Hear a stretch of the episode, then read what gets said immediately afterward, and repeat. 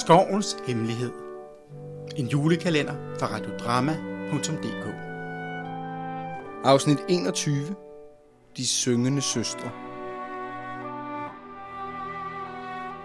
Nu, mens natten fortsatte sin rejse over himlen, begyndte et blødt skær at sprede sig omkring Frida. Det var som om skoven selv begyndte at nynne en stille melodi. Lyden kom fra en skjult kilde, der ledte hende til en skjult dal, hvor en række af de smukke høje træer nynnede i harmoni. De kaldte sig selv de syngende søstre og hilste Frida med smilende ansigter. Velkommen til vores hemmelige dal, sagde de med stemmer, der mindede om en forårsbrise. Vi har ventet på dig, Frida. For at komme videre på din rejse, skal du låne vores melodi. Den vil lede dig videre.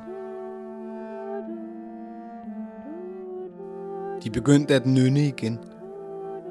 Frida lyttede nøje, og da sangen æbbede ud, førte den hende til en tæt lund, hvor en gammel og dyb brønd stod. Brønden havde spejlklart vand, og månen blev reflekteret i den som en sølvskive. Frida nærmede sig brønden og stirrede ned i det klare vand. Hun så sit eget spejlbillede. Men det begyndte at ændre sig og viste hende et billede af noget vigtigt, der skulle ske i den nærmeste fremtid.